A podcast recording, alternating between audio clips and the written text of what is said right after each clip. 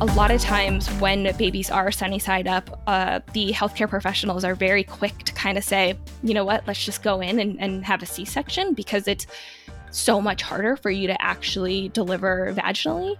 But my team was like, you want to keep doing this? And I was like, yeah. And they're like, all right, the, the second that your stats or the baby stats like they drop or anything happens, like that's when we're going to intervene. But they really just allowed me to push through it.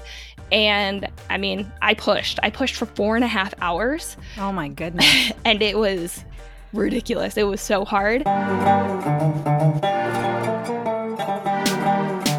Welcome to Mom Strength, a podcast and movement to empower, educate, and showcase mom strength inside and out. I'm your host, Surabhi Veitch, physiotherapist and fitness coach, also known as the Passionate Physio. Join me for discussions on movement, mindset, and motherhood, where we raise the bar and challenge the status quo. Get ready for expert interviews and real, honest conversations where we explore physical, mental, and emotional health. Let's celebrate the beautiful diversity and common experiences in all of our journeys. Let's do this.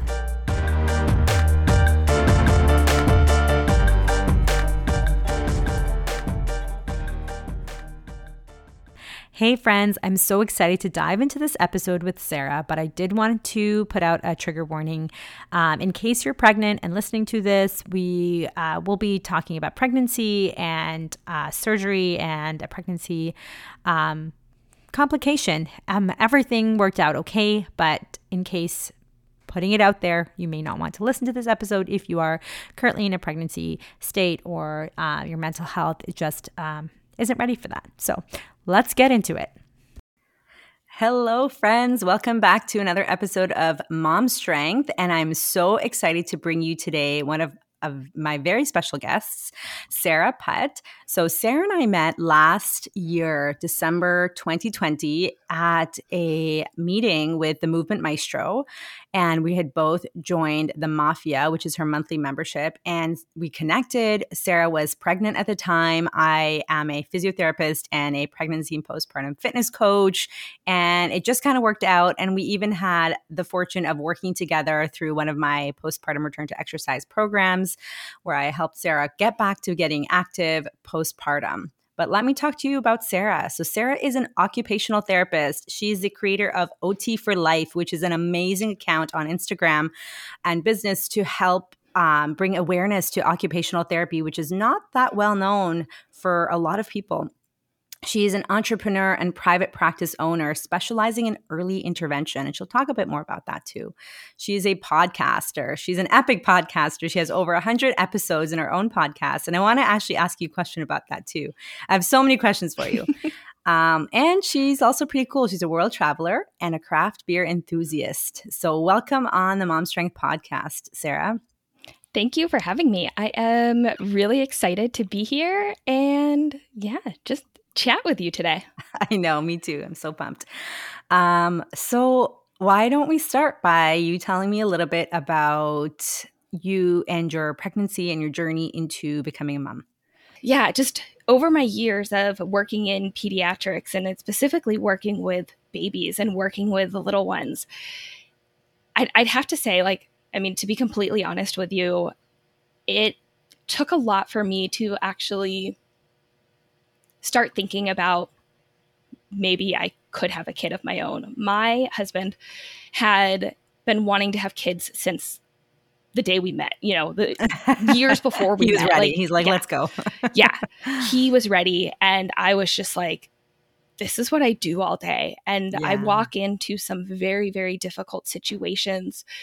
And I was always just kind of like, I, am I'm not there. I'm, I, I don't know if I'll ever get there. And it really took a lot for me to actually I don't even know if I could say I, I was ready when yeah. I first found out that I was pregnant. Uh, but it it really the the work that I do really does influence and, and did influence and continues to influence how I am as a mom and especially during my pregnancy journey. And now my daughter is seven and a half months old. And yeah, oh I mean it's it's always kind of at the forefront of what I do, how I interact with her. But yeah, I mean that that's really like kind of taking it back to the beginning. It took me years, years and years and years to kind of get to the point of like maybe I could do this, even though at that point I probably don't think I even got to that point. And so this is really interesting too, because oftentimes we assume it's the woman that's ready and the man that's like not yet ready to be a dad, but it's flipped in your situation. And it's also really interesting because your job and your your your career influences that because you're seeing kids all the time, you know, in that young age group, seeing really difficult situations with families. And you know that that is a potential for anyone having a child. And what's interesting is that so many people you know, when they have a child, we all expect our ch- children to be like Olympic athletes and like grade A students. Like we expect the best of everything in our heads, but like what we get is what we get. And we have to accept the child in front of us. And I think that a lot of people don't even have a clue that there's so, so such a huge spectrum of children that you can, you know, birth. Um, so you and you finally did decide, or you surprised yourself and was pregnant. Um, tell me about your pregnancy journey. I I mean, honestly, like for the most part, kind of reflecting back on it, like everything went up up until a point, and I know we'll get to that, but everything went really smoothly outside of my own emotions and kind of keeping my own therapy brain in check. Like like mm-hmm. I mentioned before, it was constantly like, wait, is this okay? Can I eat this? Can I move this way? Can I can I lay on this side? Do I have to lay on this side? Like I mean, I I would overanalyze everything that I was consuming, that I was doing, that I was thinking. Like this reminds me of my first pregnancy too. It's okay. like the therapy brain. You're just like obsessed over like every little thing. And I'm like, I wish I didn't know this information right now, but I do. Yeah. Yeah, like I mean, it, it's silly, but like something as simple as yes, I'm a podcaster and I edit my own shows, and so typically before I was pregnant, I would just put on my headphones and I'd I'd go to work and like I'd be editing, and then once I got pregnant, I was like, you know, like they say that you should expose your baby even in the womb to as much language as possible. So like I just like unplugged my headset and I was like, you're gonna listen to me edit my podcast right here. but like something as simple and like silly as that, that I'm like, I don't need to analyze this right now. But here I am and this is what I'm doing. Right. So yeah, I mean it really like everything everything went pretty smoothly.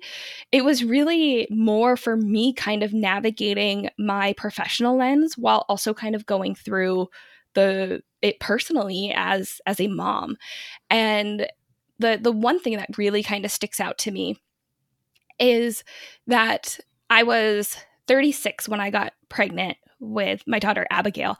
And of course, you know, that puts me in the higher risk category of advanced maternal age. And I hate saying that. And I love the fact that my doctor never considered me at high risk because she was like, you're active, you're healthy, like everything's good. Age is just a number. So mm-hmm. if there is anybody that falls into that category or thinks that they're too old, like age is just a number. As long as you're taking care of yourself, like you you can do hard things regardless of of how old you actually are mm-hmm. and so the, the the really kind of interesting or one of the interesting portions and stories that comes to mind throughout my pregnancy was because I was in the high risk category. Uh, my OB was like, you know, if you want, you don't have to, but if you want, you can go through genetic testing. And of course, here comes my professional lens in here, and I'm like, yeah, sign me I up. Like, know. I know. Yeah. yeah. And it was really interesting. Actually, there, there's a couple different interesting parts about this story, but me being a healthcare professional and working in the area that I do, and then my husband, he is not he's not medical, he's not healthcare, he's like a numbers guy. So we go into this like genetic counselor's appointment and she's sitting there and she's like talking about ratios and percentages and like all these numbers and like I could just tell my husband's like, "Oh yeah, uh, I, I get that." And I get that. Oh, like the you know, the false negative rate and this and that. I, I, I don't even I don't even remember at this point. and like, he was all about that. And then she kind of started talking about different diagnoses and different conditions and things that they were going to be screening for and like literally like went through this list of different things and I was like I've worked with a kid. Oh, that's so and so.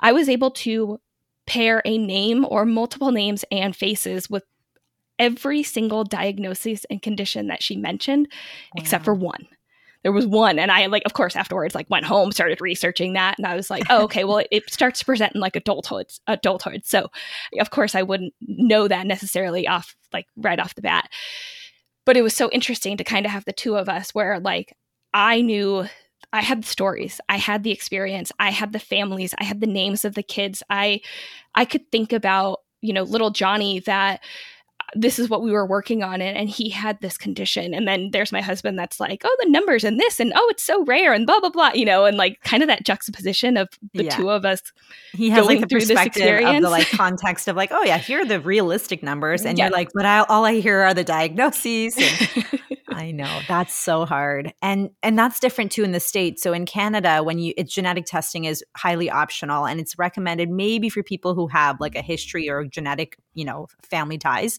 to any conditions. Um, and yes, I, I do agree. I think it's like above a certain age they may recommend it more. Um, and it's a special test that.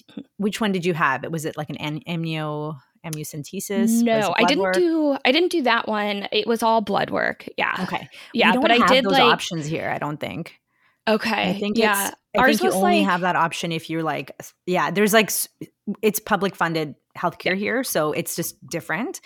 Yeah. Um, but yeah, tell me about. So then after that, after that, you know, or that was probably in your earlier pregnancy. Am I right? Mm-hmm. Yeah, yeah, right around 12 weeks is when that happened. And, and so everything was normal and you felt like, okay, this is good. Yeah.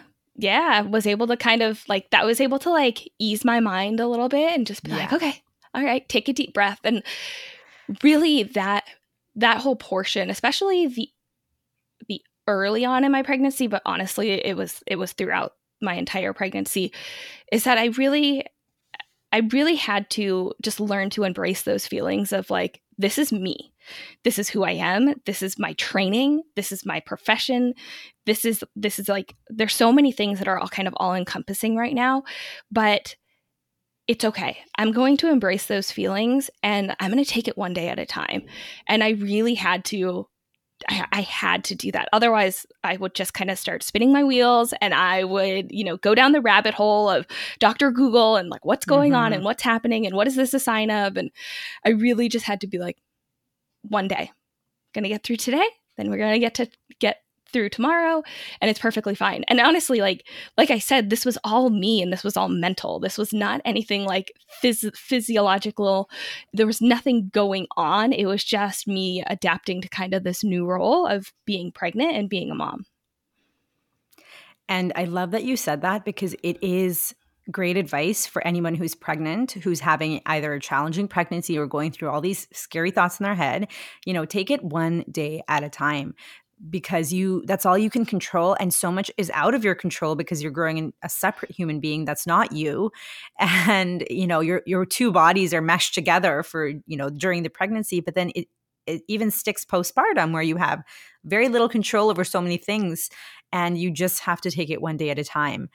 Um, and that i think that's amazing. And i remember myself feeling though I never worked in pediatrics, it's just, you know, when you're in healthcare, you know the risks and you know that like okay my life may look like this.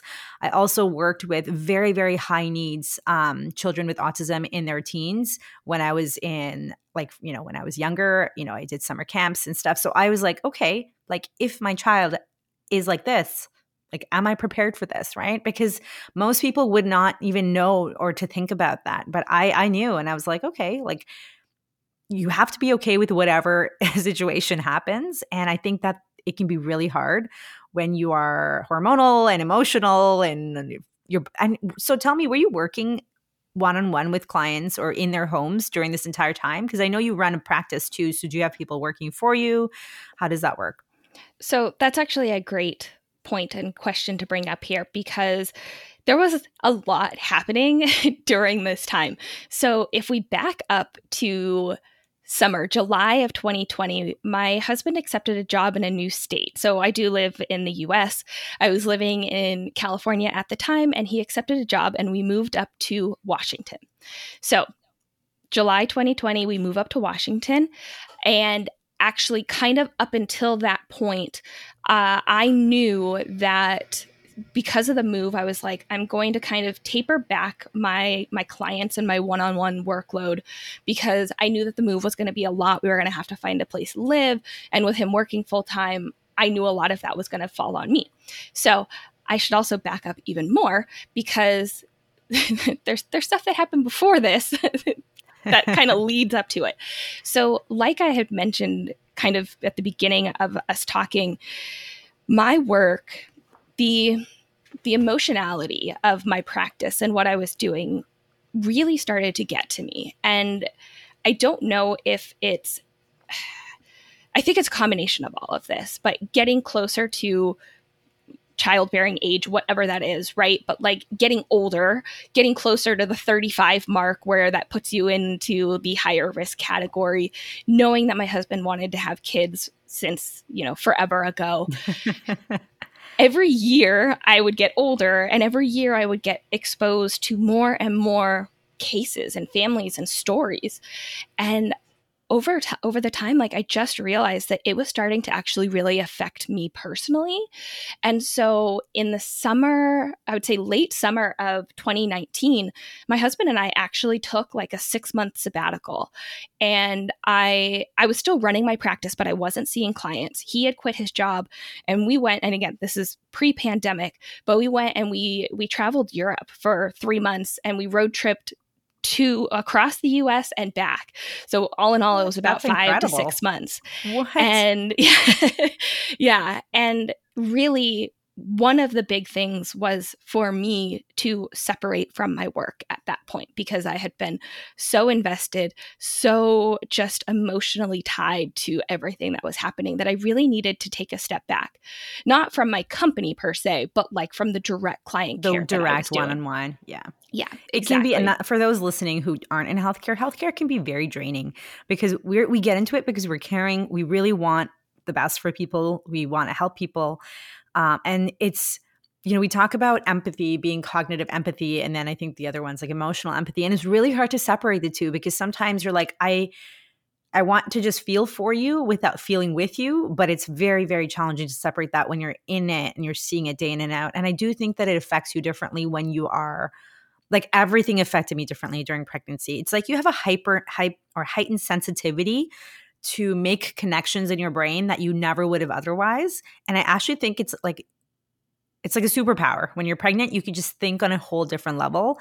Or even when you're considering pregnancy, it's like our brains just go into a different level and we're like kind of able to see the big picture.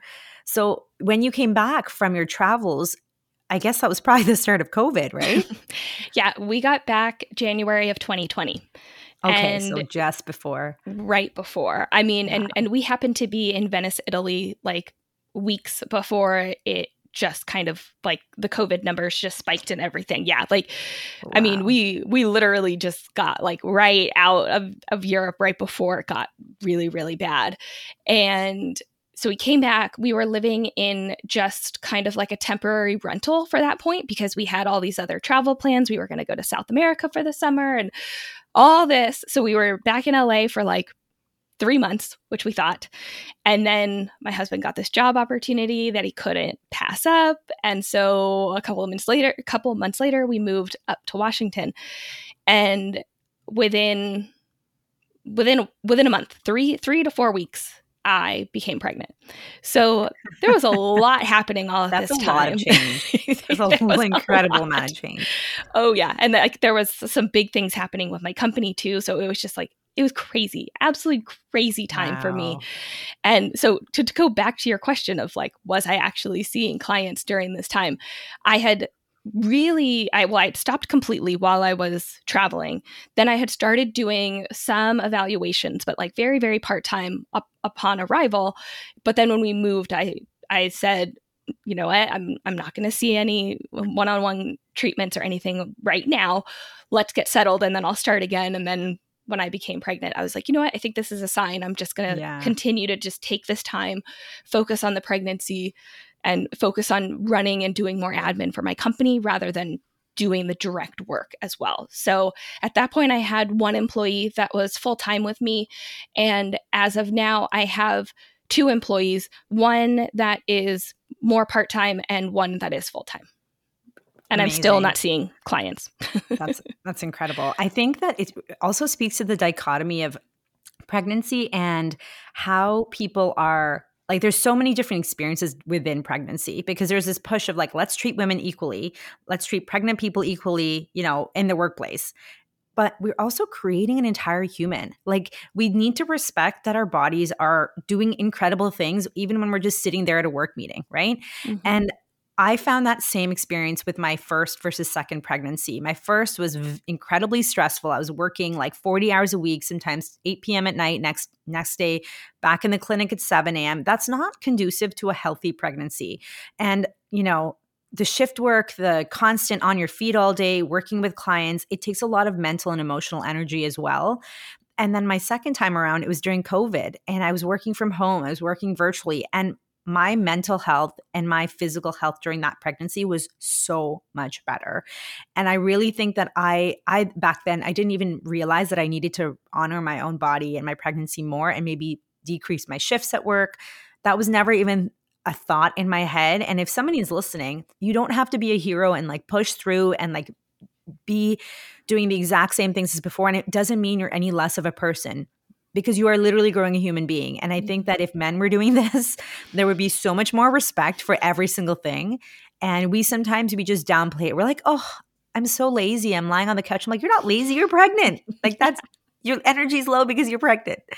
And I really like that you brought that up. And I think it's so great that you have options within your company and how you've set it up to be able to do that. So you're not, you know, rushing back in and stressing yourself out while you're also caring for a young baby. Um, now, tell me about what happened during your later pregnancy. oh, yes. So, uh, like I had mentioned previously, for the first uh, two trimesters into my last trimester, everything had been going well. Like nothing to report home about. Doctor's appointments, everything was going well. Like, yeah, I mean, I had some nausea and whatever, fatigue and uh, kind of the typical pregnancy symptoms, but nothing nothing major. And then one morning, and I will forever remember this day over over a day, uh, I woke up and it was like 2:30 in the morning. It was a Thursday. And I was like and and I should mention I I've always been a horrible sleeper and then when I got pregnant I'm that just sleep went out the window. So for me waking up in the middle of the night wasn't odd, but I woke up and I was in extreme pain and I'm like I have not had any pain. I had had no spotting, no nothing, right? So like this was weird to me and I was like, you know what? Maybe I just slept really hard and I just need to move. So I got up out of bed and I went upstairs and I was like, I'm just going to do some like gentle stretches and like kind of sit on my therapy ball and just see if like moving a little bit kind of loosens it up and and it gets better. And because I also tend to kind of overreact to things, I was like, I don't want to get my husband all worked up if it's nothing. Like let me let me just see let me monitor this. And three hours later so now we're looking it's about 5.30 in the morning and i was trying to be respectful because my husband had to go to work that day. And yes he's working from home which was great and is has continued to work from home. But i like i was just there was a lot happening in my head and i was like okay the pain and where was there. the pain it was it was all over my abdomen at that point. Okay. Like I, okay. I really couldn't I couldn't locate it specifically. And like nothing that I did made it worse, but nothing that I did made it better at that point. And so I I decided I'm like, okay, I'm gonna wake up my husband. I told him what was going on. I told him it had been about three hours, and he was like, "Let's just call your doctor. Let you know, let, let's leave it up to the professionals. They'll tell us if they want you to continue to monitor it if they want you to come in. And so my OB was like, you know what? I'm not sure what's going on, but why don't you just come in? And I'll, I'll try to keep this short because I mean, a lot, a lot happened during this time. But basically, I go in, they run all sorts of tests, everything comes back normal. All my levels, all my blood work, everything comes back 100% completely normal. Baby's but I am baby's okay. Um, everything's fine, but I am I'm I'm writhing in pain. Like wow. I am in so much pain at this point. And they, you know, th- they continue to run tests and like everything looks good. At that point, they did they wanted to do three different ultrasounds to look at different things and that part was really hard because I had to keep taking breaks because I couldn't be laying on my back. I was so uncomfortable, but that's how that's the position they needed me in in order to do these ultrasounds. And so like I think we did the first one and then I remember being like can I can I have like 10 minutes? Like I'm literally laying on the ultrasound table like crying and bawling my oh eyes oh out, like goodness. biting my tongue just trying to like get through it, like grit through the pain and just like get through it to find out what's happening. Yeah. And you know, the lady was like, "Yeah, we'll we'll, we'll take a break and whatnot." And I was able to get through two of them, but I wasn't able to get to the last one. And and actually, the ultrasound tech was like, "I I like I physically can't even make you do this because everything that I." couldn't tolerate already was exactly what I needed to do to get through this last one. She's like, "Oh my goodness. You're not going to make it." So uh, at that point, they hadn't given me like given me any pain meds because they didn't know what was going on, and they're basically like, well, like clinically, everything looks normal except you don't look normal like the like they the doctor would walk in and touch me and i would basically like jump out of my skin and they were like well we don't really know what's going on but you know it's probably just like constipation and some gas. Like just just gonna say they always blame it on gas, and you're like, this always. is not gas. Yeah, and they're like, you can either stay here and like they're again they're not giving me pain meds. They're they're like, we can just monitor you here, or you can go home. And I was like, well, if you're not going to do anything for the pain, I'd be more comfortable at home. So that was that was probably by like noon that day, and my husband and I would go home. I try to like sleep it off. I try to, you know, eat and have a meal. And at, at about, I'd say 6, 7 p.m. that night, I mean, the pain was still there. It was worse. We call the doctor back and go back into the hospital. They run more tests. And like at this point, they're like, oh, your white blood cell count is like a little bit a little bit raised, but it's like you're pregnant. And typically your white blood cell count can be a little bit raised when you're pregnant. So they're like, everything's still looking good. They send me for an MRI, that comes back clean. And they're like, we don't really know what's going on. And and now the pain has gotten worse. Like, I mean, I've oh I've started gosh. like vomiting because of the pain. And they're like, okay, so we're going to prep you for a, a, CT scan. And if we can't figure out what's going on, we're just going to open you up and have exploratory surgery, which, oh of course, I'm like, are you kidding me? Like, I'm 32 weeks pregnant at that point. I know that, like, going through something like this, especially a major surgery, could result in like preterm labor, you know, all of that. And There goes my professional brain spir- spiraling out of control at this point. And so they they prep me for the CT scan. They send they had to send the MR, MRI results to the doctor that was going to do the CT scan or the tech or whoever it was. And like bless this person's heart, they looked at my MRI scans and they go, that's appendicitis. Everybody else had missed it. Everybody had looked at those and they didn't even see it. And this doctor or tech, whoever it was, like I, I, I, never met them, but they were able to identify it. And within, I think, an hour and a half, I was prepped in, in emergency surgery for an appendectomy. Wow. That gave me chills. Like, I think to go through that at any time is incredibly scary and to go through that during pregnancy like i that's that's incredible. And i'm so glad that person found out what it was because what is like is appendicitis something that is more risk more common during pregnancy? Like what is how how does that happen? It's so of course i did like a ton of research after we finally knew what it was. And it's the most common non OB related surgery, uh, emergency surgery while being pregnant. Okay. So, but again, like it doesn't happen all that often. And even when I was talking to the surgeon afterwards, he was like, oh, like we do appendectomies all the time. We don't do appendectomies on pregnant women all that often. I've like, never heard anybody else have that. So, you know, it's that's incredible. So, how was it you know how that was emergency C or not C-section yeah. emergency appendectomy. So it was quick. You probably didn't have time to really mentally prepare. And what happened afterward? Were you allowed to go home? Were you being monitored for a long time? So yeah i mean just quickly once once they identified what it was it it was really strange because again i knew professionally what the risks were and here my husband and I are like really trying to navigate this where they're saying like you could be going home with a baby today, right? Like if if this surgery doesn't go as planned, like we're definitely going to pay attention to the baby and if if if they are having any difficulties, like we're going to go in and get them out. And I think I knew that like I wasn't going to make it at the like at the stage in the stage that I was, like I was in so much pain. Like I don't wish that pain, that feeling on anybody, like even my worst enemies. I hope nobody has to go through that. And I remember just kind of like looking at my husband and just being like, I, know this is this isn't what we wanted. Nobody wants to go through an emergency surgery. Nobody wants to be put on morphine and all these like heavy duty painkillers because at that point they had started me on pain meds.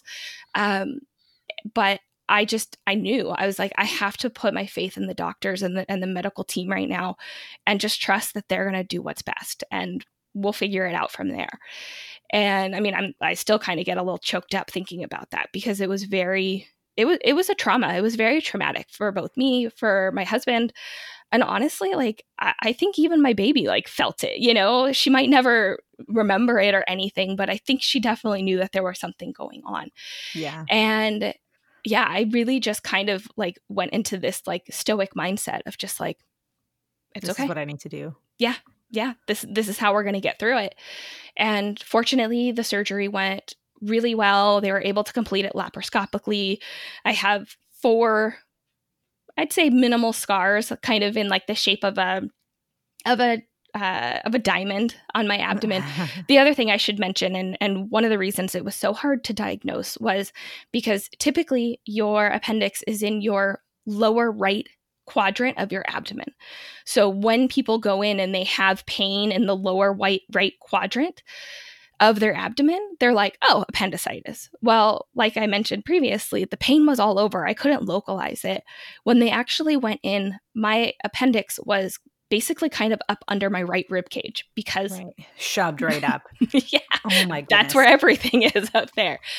And fortunately, I think actually being pregnant actually like saved my life because it kind of like pushed everything together and like shoved it into this little like I don't know, like shoved it into this Corner. area. yeah. And like my appendix had burst, it had like crystallized, like there were a lot of things going on, but because of the size of the uterus and being 32 weeks pregnant, I I, I don't I don't even know how to explain it, but everything everything worked out okay. I was in the hospital for one night after that, I think. So the night of the surgery, I went in. So basically, I woke up at 2:30 that morning, right? My surgery was at about 3 a.m. or 5 a.m. the following the morning. Day. So yeah, 26, 27 hours later. And yeah, so I think I spent one more night in in the hospital just for monitoring. And then after that, like it was again some of the worst pain that I've ever been through. Uh, like just being 32 weeks pregnant and then going through this surgery like it was just it was just a lot and i went from being extremely active i was walking five plus miles every single day i was doing wow. prenatal yoga i was i mean i was i was doing as much as i could have in my last trimester besides you know running marathons or anything yeah. like that but i had the surgery and like i mean i could barely get out of bed by myself i couldn't put my shoes on by myself i could not put socks on like there I, I couldn't bathe myself. I literally went from like being super independent and super active to like I can't do anything. And it was very hard for me to basically be recovering from that surgery while also getting more and more pregnant and getting closer to my due date with every day. So I'd like start to like feel better from my surgery, but then it was like I I am now, you know, a week further along in my pregnancy, my belly is bigger, you're and bigger, so you're yeah, yeah, like my scars would, um, or my my incisions would start to heal, and then they'd start to stretch, and then they'd start to heal, and then they'd start to stretch because it was like this whole. I mean, between 32 weeks and 37 weeks when my daughter was actually born, like I'm healing, but also like, I mean, that is a huge time in your pregnancy that you are growing and changing, and there's lots of things add so much. Yeah. Oh my gosh. You are incredible. That's, you know what? I also love that you use the word like stoic. I, I totally get that. It's like you, it's sometimes it's like a motherhood thing. It's like, you're right.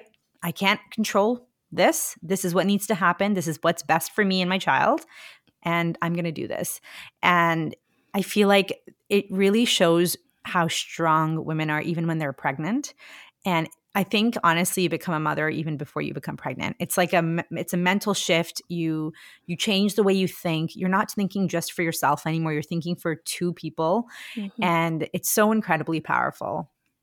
And how did your um, birth go? And how how was that? Because you said 37 weeks. Was that mm-hmm. expected? Mm-hmm. Was that planned, or was that she just arrived then? so uh, one like one little thing before I get into that, I think because of my my hesitancy, my nervousness, my professional lens tainting my personal lens like everything that i've kind of talked about like throughout my pre-pregnancy and then the the early pregnancy journey i really think that the surgery was kind of the turning point uh, like as as weird as this is going to sound it was the turning point of when i actually really connected with my baby because at that point like up until that point it was like oh yeah i'm pregnant okay like yay, great. But at that point, it was like, okay, are you good? I'm good. Yeah. okay, you're good. Okay, together we're good. And like we just went through something super crazy and traumatic together. And I just remember like that was really like the turning point of like, yeah, I am bringing somebody else into this world and it, it is not just about me anymore. And I think I mean, the like I said, like just the, those those last couple uh, weeks was just getting ready and preparing, and then yeah, she was she was not planned to come early, even though the the OB like kept saying like she was measuring big, so like I think we kind of expected her to come early, but not at 37 weeks, five days but yeah, she just decided that she was done. She, she was ready. She was, she was like, I'm, I'm good. yep.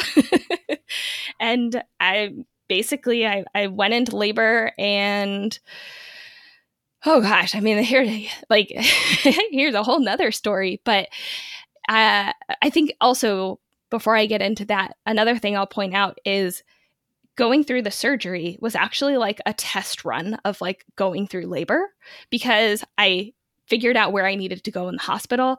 I met like the triage team and I got familiar with like what it actually looks like to be an OB triage. And like I I, I just had this test run of like what it takes to be in kind of an emer- emergency situation to like get to the hospital and, and really what it looks like. So at the time that I went into labor, it was just kind of like, okay. I mean, and, and part of me, I think, thought that I was in labor, but like, oh, like well, they'll call us in and then they're gonna send us home. Like, you know, you hear about that where people go in and then they go home and then they go Sent in home, and then they go home. yeah. early. Yeah. So I think part of me was like, that's what's gonna happen. And I remember just kind of being like, I was talking to my mom on the phone and I was like, "Ooh, hold on." I remember like telling my husband like talk talk to my mom for a second. Like I gotta I gotta breathe through whatever is happening. I didn't realize that it was my first contraction at that point. And you know, hung out at home for a couple hours and then we started tracking them and we noticed that it was getting closer and closer and I was like, all right, well, let's let's make dinner. let's have a big meal. That that's a tip for anybody that is pregnant that has not gone through a pregnancy yet try to eat a big meal before you go to the hospital if you can if that is within your pregnancy plan. I understand if you know you have other factors but once you get there you might not be able to eat for a long time. So have a big hearty meal if you if you can stomach that. And take a shower if you can do that too. That was mm-hmm. something that i was like i'm gonna take a shower i'm gonna have a big meal so i can go in and i'm i'm comfortable at that moment. Because who knows how long it's gonna be till both of those can actually happen again and yeah basically like got admitted, uh, got my epidural, and it was over 24 hours of labor. My daughter was sunny side up, and mm. I fortunately I had an amazing medical like birth team. And i think a lot of times at least in what i've heard that a lot of times when babies are sunny side up uh, the healthcare professionals are very quick to kind of say you know what? Let's just go in and, and have a c-section because it's so much harder for you to actually deliver vaginally. But my team was like you want to keep doing this? And i was like yeah. And they're like all right. The, the second that your stats or the baby stats like they drop or anything happens, like that's when we're going to intervene. But they really just allowed me to push through it. And I mean, I pushed. I pushed for four and a half hours. Oh my goodness. and it was ridiculous. It was so hard. But I was able to deliver vaginally. And despite her being sunny side up and the, them trying to flip her and, you know, doing all the things, no, I I was able to kind of push through it and and deliver her that way. And yeah, I mean, and then everything at that moment was it was good. Life is yeah, life's changed forever. Yeah. yeah. Oh my gosh, that's incredible. I think the it's so true. If you have a birth team that's supportive of you and you feel safe and supported in that moment, you are powerful. You're unstoppable. Yep. And but we hear so many stories of women that are not supported in their birth plan and said, "You know what? I know we want to try, but too bad we're doing this because this is what's best for us. And mm-hmm. I think honestly, I'm biased, but I think it happens more in Canada because of the public healthcare system. And people are, they get paid more for C sections. They get, they they don't want to just wait around because they're like okay you get we get you in and out faster than i get the next person in and out and there's not that same level of like attention to client centered care in some ways because they can get away with it because they're already you know, one bad reputation is not going to stop them from making money versus in the States where it's privatized, you know, that can really make it or break it for for a healthcare worker. So I, I see benefits to both sides. And mm-hmm. I definitely notice that in in OB and in um, labor and birth that there is a big impact that that makes.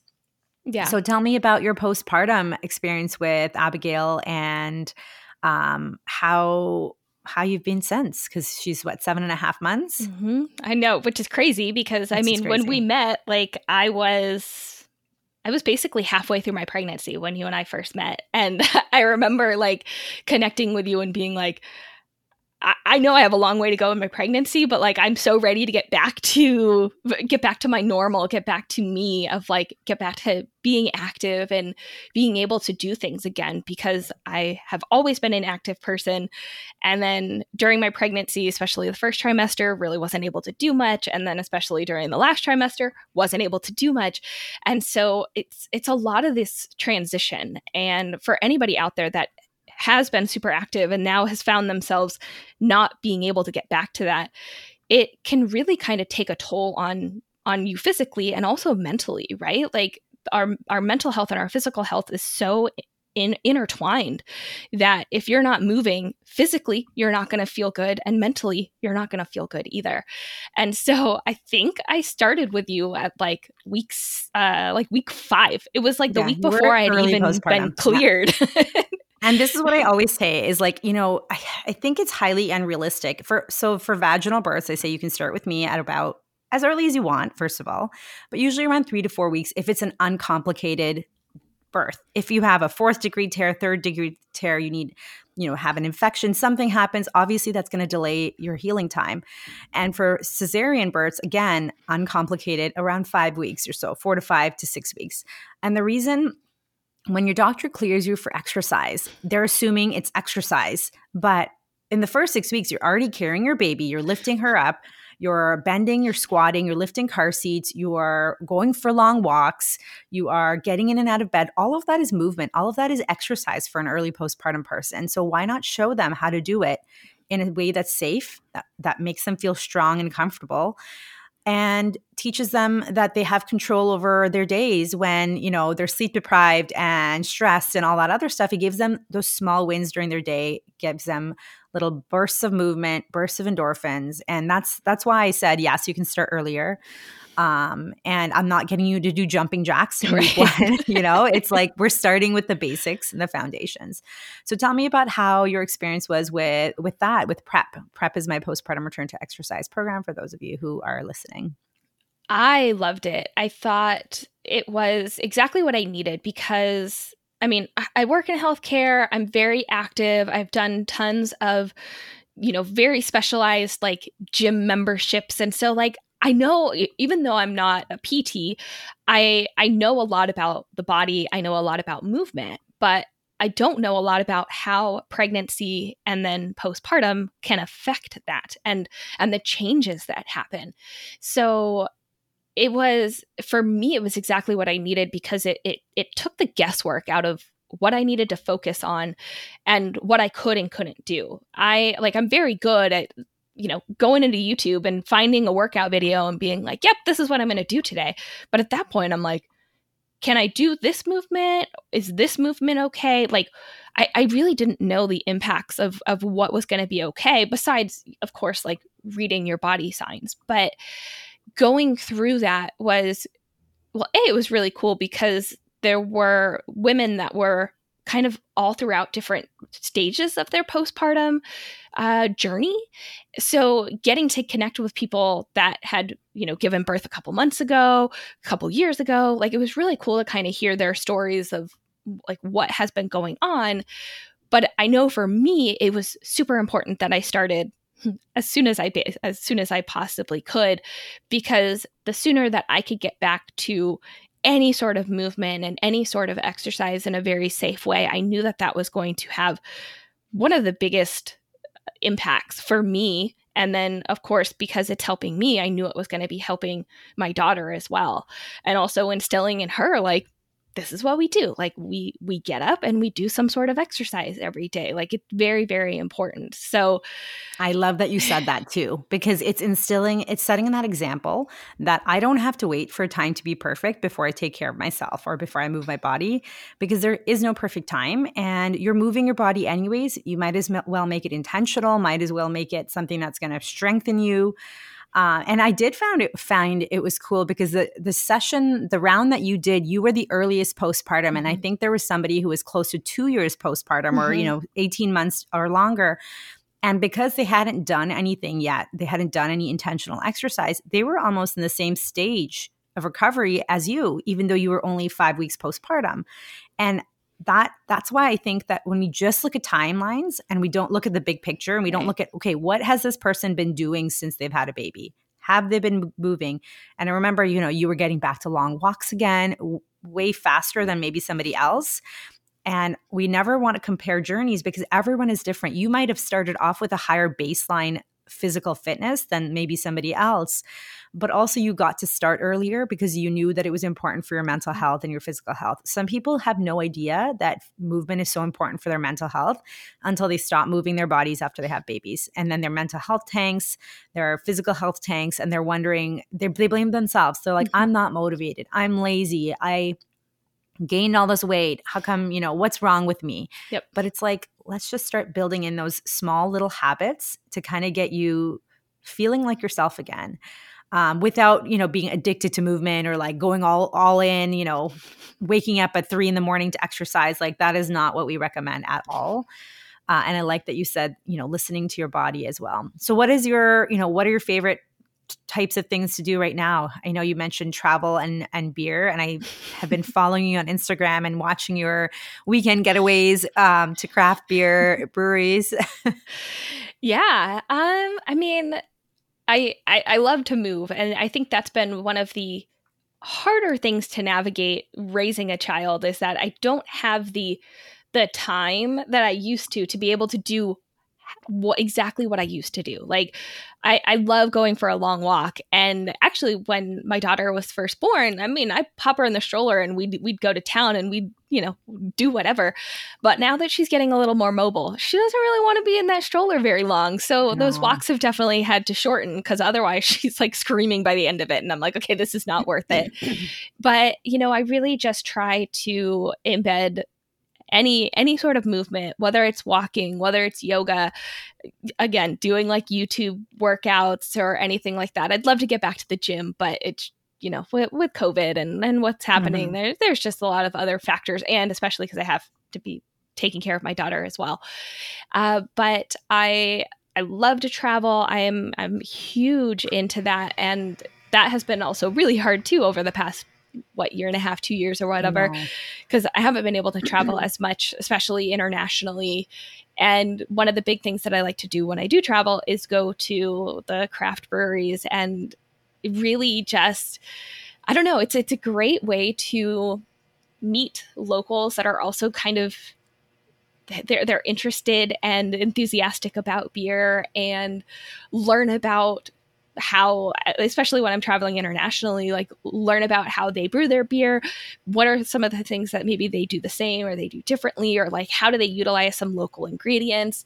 Oh my and, gosh you're a connoisseur. I, I, didn't realize you were that. Yeah oh yeah. incredible. Oh yeah. I mean it's like have you ever grown your own or brewed your own beer? Uh, yes, I mean combined with my husband. I haven't done it all by myself. We we have brewed two different batches it did that process has really taught me the value of good beer and that you know what? It's like, worth spending the money. Yes exactly. But it's it's one of those things that like when we travel we always will just like google like hey local local craft breweries in cool. belgium in portugal in estonia in Rome, like wherever we are, we always find these local breweries. And it's really cool because they like if you think about like breweries and like wineries and vineyards, like vineyards tend to be on these like rolling hills and they're these beautiful, just like sprawling gardens and whatnot. Breweries end up in these like weird industrial parts of town where you're like walking or driving and you're like, I don't know where we are. This but looks then, sketchy. yes. But then you like walk into these breweries and you're like, these these are amazing. Like I'm so glad that I got out of that the the tourist area and here I am in this like random kind of sketchy neighborhood, but the brewery is uh, like absolutely amazing. It's like pizza and beer, right? Like I'm picturing, yeah, yeah, yeah. That's awesome. and what's your first place that you want to travel to that's outside the U.S. when you when you can? Oh, the first uh, that's a really good question i feel like my my top three I, I don't know if this will be the first but like the top three places that i really want to get to these days would be Nepal, Norway, and New Zealand. Like I, I don't know what it is about the N the the, the, the N, countries.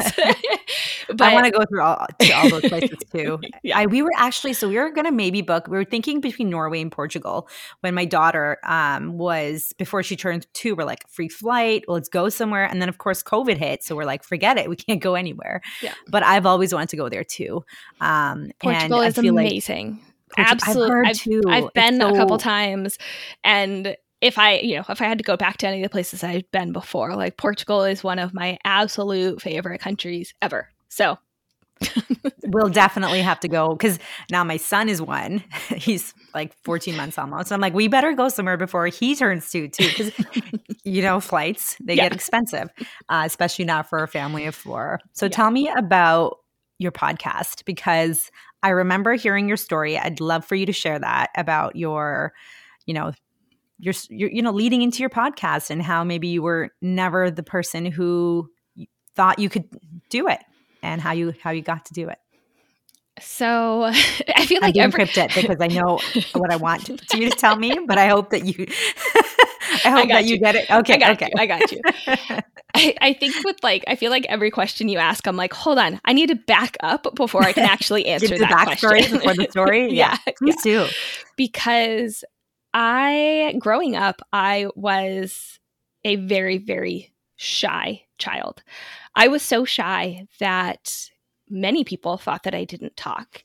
I was the type of person that when I got to college, I would avoid the classes that had public speaking as a component. Like I would see it and be like, do I have to take that one? This one doesn't have public speaking? Great. I'm going to take that one. I I know I had to take one speech class in college and you had to like it was a requirement. There was no way around it.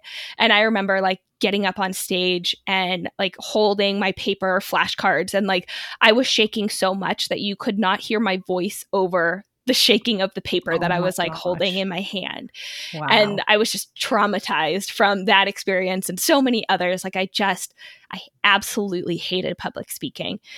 And you know, like like you just mentioned, like I am a podcaster now, which a lot of people are like I I don't get that. Like how how do you go from the the shyest of shy who hates public speaking to now like that's what that's what I do. Like I show up. Well, and, and you're incredible because I've listened to some of your podcasts and you just flow. You can just talk and nobody would expect that like backstory not like listening to you now and i that's why i want you to share that because i feel like a lot of people have these um, stories they tell themselves that i'm a shy person or i'm um, a lazy person or i'm not organized or whatever stories we have and maybe it was true back then but it doesn't always have to be true. So what I guess was the transition point or the the turning point that helped you say like no, I want to do this and I I'm going to get past my, you know, nerves or fears. I think I was just tired of hiding and tired of like shying away from something that shouldn't be scary. Like yes, to this point I I get nervous before all of my interviews and I get nervous before I turn on my mic, but like I've learned to just embrace those nerves and like let it fuel me to like push me out of my comfort zone than in the past where I would have allowed it to like basically just demolish me and like I wouldn't yeah. be able to push past it. And yeah, like I honestly like I just got tired of of being that shy person and again like I feel like starting my podcast was probably one of the best things that I could have done personally and professionally because it really did allow me to start to understand the power of voice and the power of showing up and showing up as yourself. You never know exactly who need, who needs to hear what you have to say. You might, and I'm, I'm saying globally, like whoever is listening to this, you might think that nobody nobody cares. Nobody needs to hear. Nobody needs to know your story. But until you actually share your story you're never going to know who who actually can resonate who that that in that moment or who is going through something or who maybe down the road might be going through something that you talk about. And then they can be like wow i remember hearing about this on a podcast or you know whatever it is. And i think yeah i just i, I really was like i'm i'm done I'm done running. I'm just I'm going to face it head on. And it's it's a continue like it's a kind of a continuous thing where I just continue to show up, continue to push myself and it gets easier, but yeah. I can't say that I'm like fully on the other side, but I just I just continue to do it.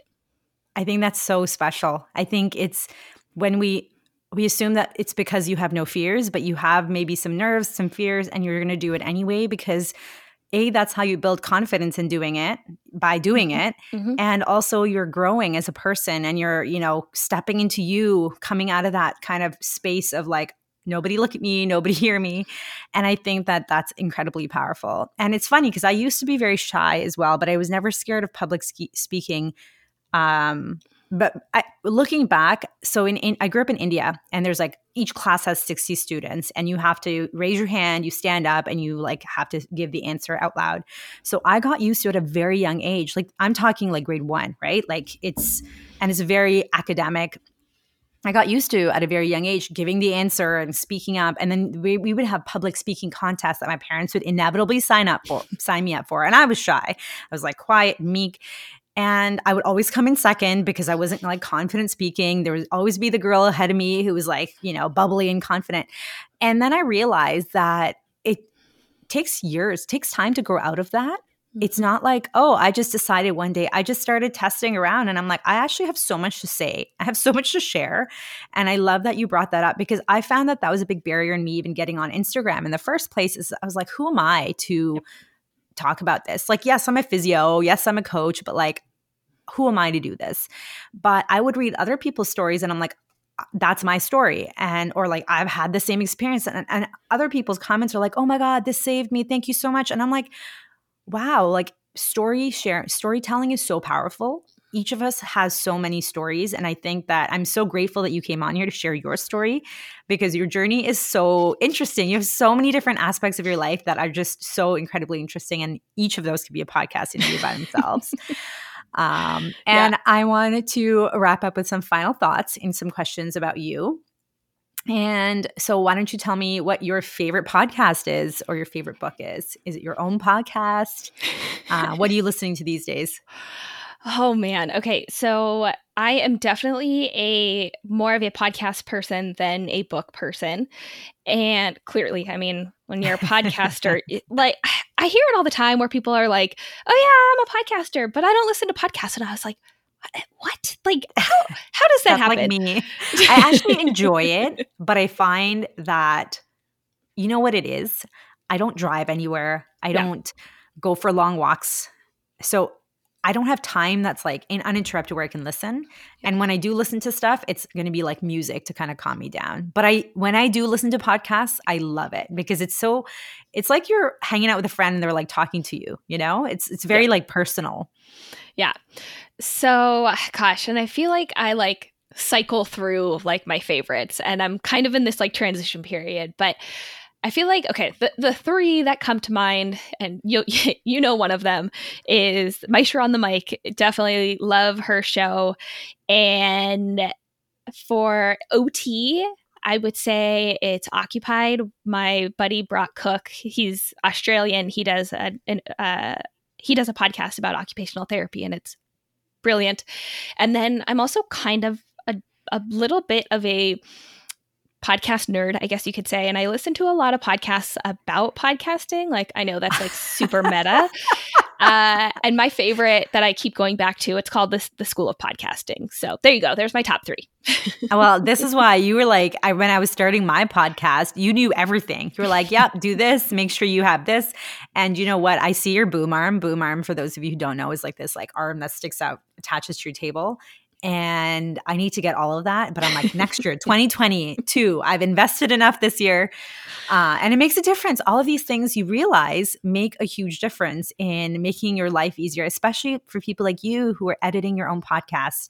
Go listen to OT 4 Lyfe. Your podcast is called OT 4 Lyfe, right? Yes. Yep. Yeah. Or is it OT 4 Lyfe podcast? Nope. Or is it just, nope. just OT, OT for, Life? Life? Yep. And yeah, Sarah edits all her own podcasts and she has over 100 episodes. For those of you who don't know, this takes so much time. You know, people assume that it's just like go. And I, one of my friends was on my podcast and she's like, Can you edit this thing out after I had already edited it, published it? And I was like, Listen, it will take me minimum of four hours. Yeah. To edit that out, republish it, do up new graphics, new like, no. I'm like, no. I'm like, nobody will notice that you stumbled on like two words. No. Please. No, nobody um, will. No, I hope not. Anyways, okay. so you have, so you what? Have boom arm FOMO right now. I oh, I have boom. I noticed that the entire time. I was like, oh, that's so handy because now I'm like, I can't, I can't touch anything because if I touch stuff, it like hits stuff. And listen, if you're in, if you're listening to this, you know that I'm not about perfectionism because it just doesn't exist. So thank you for embracing the random noises in the background. Um, okay, so what are three things that you like to do for yourself every day? Big or small, just something you like to do for yourself every day, every single day, or oh, most man. days. I was like, I feel like being a parent. Sometimes you can't do it every single day, even if you really, really want to, like shower. Um, oh, you're telling me I washed my hair after 15 days yesterday. 15 days. It was oh, disgusting. There are times I'm, I'm like, like, I don't no know. more dry shampoo. I'm I do not know when the last time I washed my hair was. Yeah, I get that. uh, three things that I do for myself. Well, I mean, the first thing that comes to mind is podcasting. I, and I don't do that every day, but uh, I've been I've been working on trying to embed that back into my life a little bit more and adjusting again to that new routine and and just figuring out like when I can actually do it while also still continuing to show up to take care of my daughter and be there and be present. Um, movement, yeah, I mean, we've talked about that, like doing something, whether it is going for a walk, uh, maybe doing yoga, anything, even if it's small, just knowing that I'm taking that time and even if like my daughter is around like she's the past i usually try to do it in the morning and like when my husband can be around and watch her. And i don't know the past couple weeks i've had to do it kind of like towards the end of the day. And i'm just like you know what? Like set her up with some toys. She comes over she's like crawling all around like my yoga mat. And i'm just like i'm just gonna make it work. And you know the, just make it work. the person I, the person on the video is like now breathe yo, listen to that silence. And I'm like, uh, it's not silent over here. Like my, my daughter's like, bah, bah, bah, like, oh gosh. um, number three. Do you drink like a coffee? Do you have a, you know, a certain, do you do your hair a certain way? Like what's something that makes you feel like you? Oh, really good question. I'm I'm gonna have to think about that. I mean, I have tea every morning, but like, I don't know if like I don't know. That I don't know if that's like super important. I mean, it is, mm-hmm. but I don't know if it. Hmm. I don't know. I'll come so here's why one. I asked that question is because I think that self care can mean different things at different point of our lives. And when we're new moms, especially in that first year postpartum, self care is often neglected. Yeah. And I want everyone to think about three small ways they can help themselves every single day. And it, it, has to be intentional because when you're not intentionally doing it, your body doesn't know that you're doing it for self care. So if I'm just going out for a walk to pick up the mail, or you know i i don't know. My body's not like oh i'm going for a walk for myself. But if i think i'm like i'm going to go out for a walk for myself and mm. i'm going to happen to pick up the mail. It's just a different mindset shift that allows us to feel like we're taking care of ourselves and allows us to feel less stressed and less like out of control that like okay our little our little cute little beings are like you know running our lives. Yeah. but i also love what you said about movement being you know movement has to fit your life. Movement is not always going to look like you did like it did pre-baby. Maybe eventually it will when your kids are your kid is older and you're able to get away to the gym uninterrupted and they're more independent. But I have a one and a three and a half year old and I'm not there yet. Mm-hmm. Now that I own my own business, I can get away during the day and go for a climb because I've set up my work schedule to be able to do that. But yep. evenings are hard because I'm exhausted. I want to be present for my family. And you know, we we are people who own businesses and are very passionate about that, but we're also passionate about being parents. And I think that that is is a tough balance sometimes. So yeah. I want you to reflect on that and think of some way you can sneak in one more thing just for yourself and something that makes you feel like you. So it's not something for me, it's my chocolate protein smoothie, which you can see right here. Um, it just tastes so good. And it's not even, I mean, yes, it's got some protein and health stuff, but it's just delicious. And it's something that it's like ritualistic for me. Uh, and movement, of course, every day. And I was in a really good habit of getting outside, but November's hit and has really been a slump. And I need to get back to that because I've been feeling the need to. So I'm going to go for a walk after this. Yeah. Um, I, I, get that. you get that. I know. And you live in Seattle now, right? Yeah. So what's it's the weather like there? It's rainy. Ah, it's the yeah. gray rain. It's just, and today's a sunny day. So of course today I'm like, yeah, I'm going to go outside. Meanwhile, all the gray days, I'm like, I'm going to do this instead. Yeah. Um, yeah. I tell think, me some. I think yeah. like bottom line is like becoming a parent and, and adjusting to these new roles is like, just just embrace where you're at and like it's a work in progress. Like the fact that like i'm able to even name two of these you know 5 months ago i wasn't able to do that. And it really is just i think every every new stage every new month every just you continue to grow and learn and and figure out and and adapt and like learn to embed what you need and things change that like yes. you know like I, I just started and and I didn't mention this but like I just started to do some like coloring and I've done it one night this week so it's cool. definitely not a routine but I'm like trying some new things of like maybe maybe I'll like this so I think I'm trying to still figure out that number 3 Awesome. And I love that. It's going to fluctuate and shift. You, are human and you're fluid and you change. And I think your needs at any given point will change. For me, it's, I was like, okay, once a week, I'm going to put coconut oil in my hair like I did when I grew up, sit in a bath. And I never do that stuff but I'm like, I'm going to intentionally do that because I thought I used to think it was a waste of time. Mm-hmm. I was like, that's not an effective use of my time. But I'm like, you know what? I'm basically telling myself that taking care of me and resting is not an effective use of my time when it is. Yeah. So I'm trying to be intentional about that. And now I'm like, maybe once a week was too much. Maybe once a month is a good goal to start. Take that pressure off off of having to do it mm-hmm. once a week. And I think that's where I'm starting with. So, uh, my next question was going to be tell me something that you've been passionate about. And is that something like coloring or what's, you know, you have many passions. So, is there something recently that you're like, I want to learn more about this? Gosh, that's a really good question. Give me a minute for this one. Something that I have been passionate about. Oh my goodness. You might have stumped me. Um, I mean, I had to inc- include the word passion somehow because I am the passionate physio. Gosh, God, you, had, you need to tell me this one question so I could. You know what? You know what's funny? I was supposed to send you this and I didn't. So my bad. this is the other thing that I'm a very organized person and um, being a mom, especially. Form. Just add that. Oh, that's such a good idea. Why didn't I think of that? Because then I would have thought about it. Oh my goodness. Oh my gosh. I should have just put um, that in there um, because I did put the last question in there. But uh, you okay. know what? I, I, I got, that. I got that way I don't have to send you an email after. This is see, this is why we connect. right. We learn so much. yeah. Um, okay, what's your passion? What's your recent passion? So I think something that I mean, and I've always been passionate about this, but I think with with the pandemic and then with being pregnant and transitioning to be becoming a mom i think the connections that we have with our friends and our family everything changes. And there have been significant impacts from being able to go in person to you know now connecting virtually or through the phone or anything like that. And that it's something that i am really trying to make an effort to just like the other day i just i called one of my friends just randomly like out of the blue and he was like what? like i'm sure he was like why why are you calling me? He's like everything okay? Everything's it, okay? Yeah, yeah. so true. And you know I, I was out for a walk and i was like i just wonder how my my friend is doing. And we chatted like the whole time that i was walking.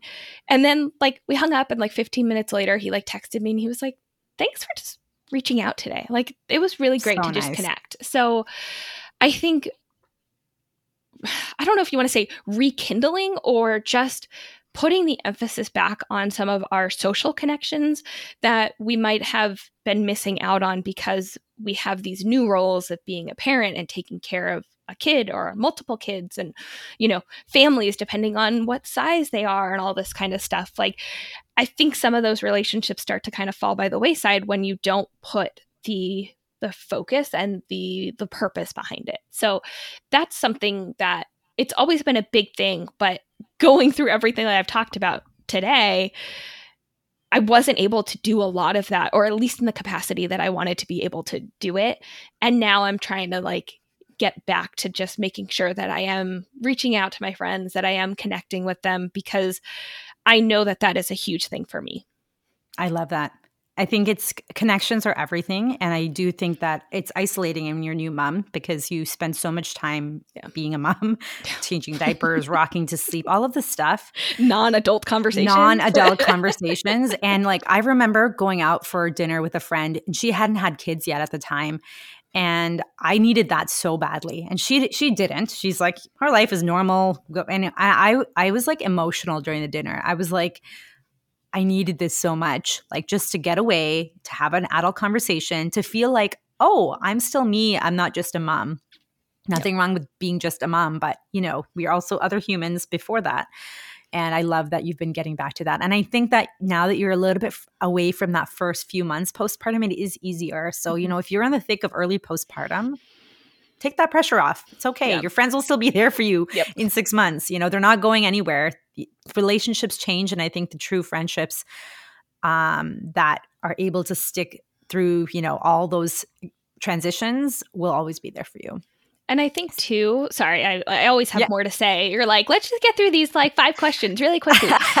but I think too, the the big thing that at least happened for me is that I actually developed stronger relationships with certain friends that were also pregnant slash having kids around the same time where like not to say that we weren't close beforehand but we now just have this like different bond of like what we've gone through and actually like there there's a girl that i know that she ended up having emergency appendectomy at i think she was oh, wow. 30 or 31 weeks and mine had happened before and she like when she was kind of like going through all, all all her stuff was like could this actually be appendicitis and like advocated that like to the doctors like i don't know i don't know if this is what is happening but it was like some of the similar things and so wow. you know depending on where you kind of are in your life stage like new people or people that maybe you weren't even as close with they might pop into your life and you might develop deeper ties to because of the things that you've gone through. So, yeah, just something I've kind of reflected on recently. I love that. I, I found it really challenging in my first postpartum experience because all of my closest friends weren't necessarily my still my closest friends. Even though I was like, I this person should be there for me, you know, even though they don't have kids, but they didn't get it. And I think that there is a different layer when somebody has been through through it. And I don't I know sometimes people can get get elitist, like you don't have kids, what do you understand, kind of yeah. thing. But there is a different it's different. Running a business with a child is different than running a business without a child. Mm-hmm. Having a child is different in every single way than not having a child. And sometimes it is very validating to be around people who have been through it or been through similar things. And also be asked questions from people who are going through it now. It's validating your own experience too, and knowing that, like, okay, my experience matters, my story matters. And I bet you, even people who are listening to this will, who've been through anything that's similar to what you've experienced, are going to feel feel seen like, oh my gosh, like someone else has been through this exact same thing and I'm not alone. Yeah. And thank you for sharing everything that you did today. Where can people find you? You can find me at ot4lyfe.com. That's OT, the number four, L Y F E.com. And basically, there's links to everything there. You can listen to my podcast. You can hang out with me on Instagram. That's where I'm kind of the most active. But if you go to my website, everything is there. And I always have to throw this in because people always ask me, like, why is life spelled with a Y? And super cheesy, but hear me out. It is because occupational therapy is the why of life. Oh, I love that. because people are like, what is occupational therapy? Actually, that's a question that, if you have a moment, I would love for you to answer because when would a parent feel like, hmm, my child needs early intervention. My, my child needs occupational therapy because I know with pediatric physio, we think of things like torticollis or um, you know, difficulty maybe crawling or walking, but there's so much overlap. And mm-hmm. can you tell me a little bit about that? Yeah. So, why don't I start? And again, I'll try to be like super brief. And if people have further questions or anything that they want me to elaborate on, I, I will. But I'll, I'll try to keep it brief because I know we're at the end here. Um, but basically, let me explain a little bit about occupational therapy in general, and then I can kind of talk about specifically my role as an OT in early intervention. So, occupational therapy, when you break down the word uh, occupational occupations, a lot of people automatically they assume your occupation is your job, which that is partially true, but there's a whole lot more to it. When it comes down to occupations, it is what whatever that you do within your life that brings meaning and purpose to it that occupies your time. So, yes, this could be a job. This could be being a parent. This could be your hobbies, your leisure. This could be your self care. This could be dressing, bathing, eating, anything that you do within your day to day life that, that adds a value and purpose and meaning. That is what we would call an occupation. And basically, as an occupational therapist, we, uh, as the profession, we are experts at studying the how and why people uh, these activities bring purpose to people's lives. And so, a lot of times, and this is kind of globally speaking, because OTs can work from birth to death, so across the lifespan, things can happen that can interfere with these occupations. So, whether it is maybe a stroke, uh, maybe it's a hip or a knee replacement, uh, maybe it's a traumatic brain injury, uh, anything like that. Old age, some of the things that happen as we age, as we get older. And then also when we're kind of thinking about the the little ones and the kids a lot of times they might not have developed these skills to be able to engage and participate in their occupations so that's kind of where we come in to help people either get back to or learn to do the things that they that bring meaning and value and purpose to their lives. So that there is a lot especially in early intervention with the little ones there is a lot of overlap between what we do as occupational therapists and what physical therapists will do but a lot of it it just it boils down to the mindset of really focusing on the child's occupations and what they might be having difficulty doing. Are they are they having difficulty with mealtime and feeding themselves? Are they having difficulty sitting and attending to reading a book or participating with a puzzle or doing some sort of game with the family? Uh, you, you name it, right? Sleep or anything like that these occupations, that's where we start with. And then we kind of break it down into what is actually causing those difficulties mm. or trying to investigate what is kind of underlying what is going on here. And so, again, for me as an OT working in early intervention, it boils down to the occupations of the family and the child because when the child is so young, there's so many of these kind of like co-occupations between parents and children and and really like how we best can support the children and their families, caregivers, extended families, whoever is involved in their care, and making sure that we can either help foster the skills and help them develop the skills or help them adapt in ways that you know maybe they won't ever learn those skills or maybe there's some sort of limitation in order to get them to be able to participate in whatever the occupations that are meaningful for that child and for that family.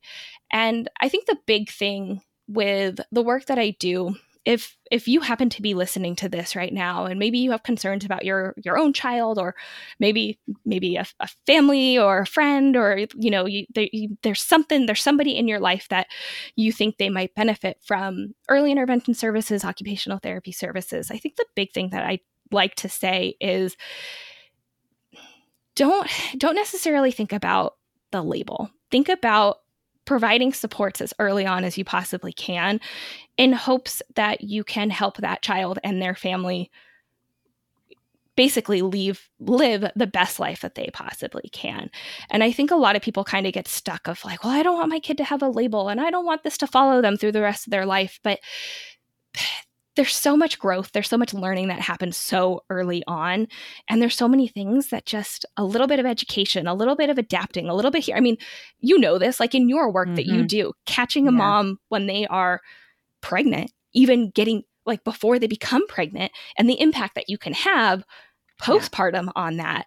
The earlier that you can start, the better. So and I, I, that's totally my like little caveat. I love there, that. I learned. So, I just learned so much about your occupation occupational therapy because I've never had it explained like that and I think that that's incredible. So it's true. I think sometimes there's a stigma against getting help because you feel like you're um, labeling your child or you're, you know, you're being limited. But it sounds like it's actually going to open so many more doors for you and opportunities and make your life easier uh, the quality of life easier. And I, I agree. Sometimes we don't know what we don't know. People don't even know how I can help them until they get my help and they're like, wow, no. I didn't know I could stop peeing my pants. Yeah. I didn't know that it was actually easy to lift up my kid. And like, it doesn't take months to figure that out. I just literally in one day will give them strategies and somehow they are much better. Right. And this is all done online. So I feel like it's, the power in your job, your profession is huge. And I think that the work that you do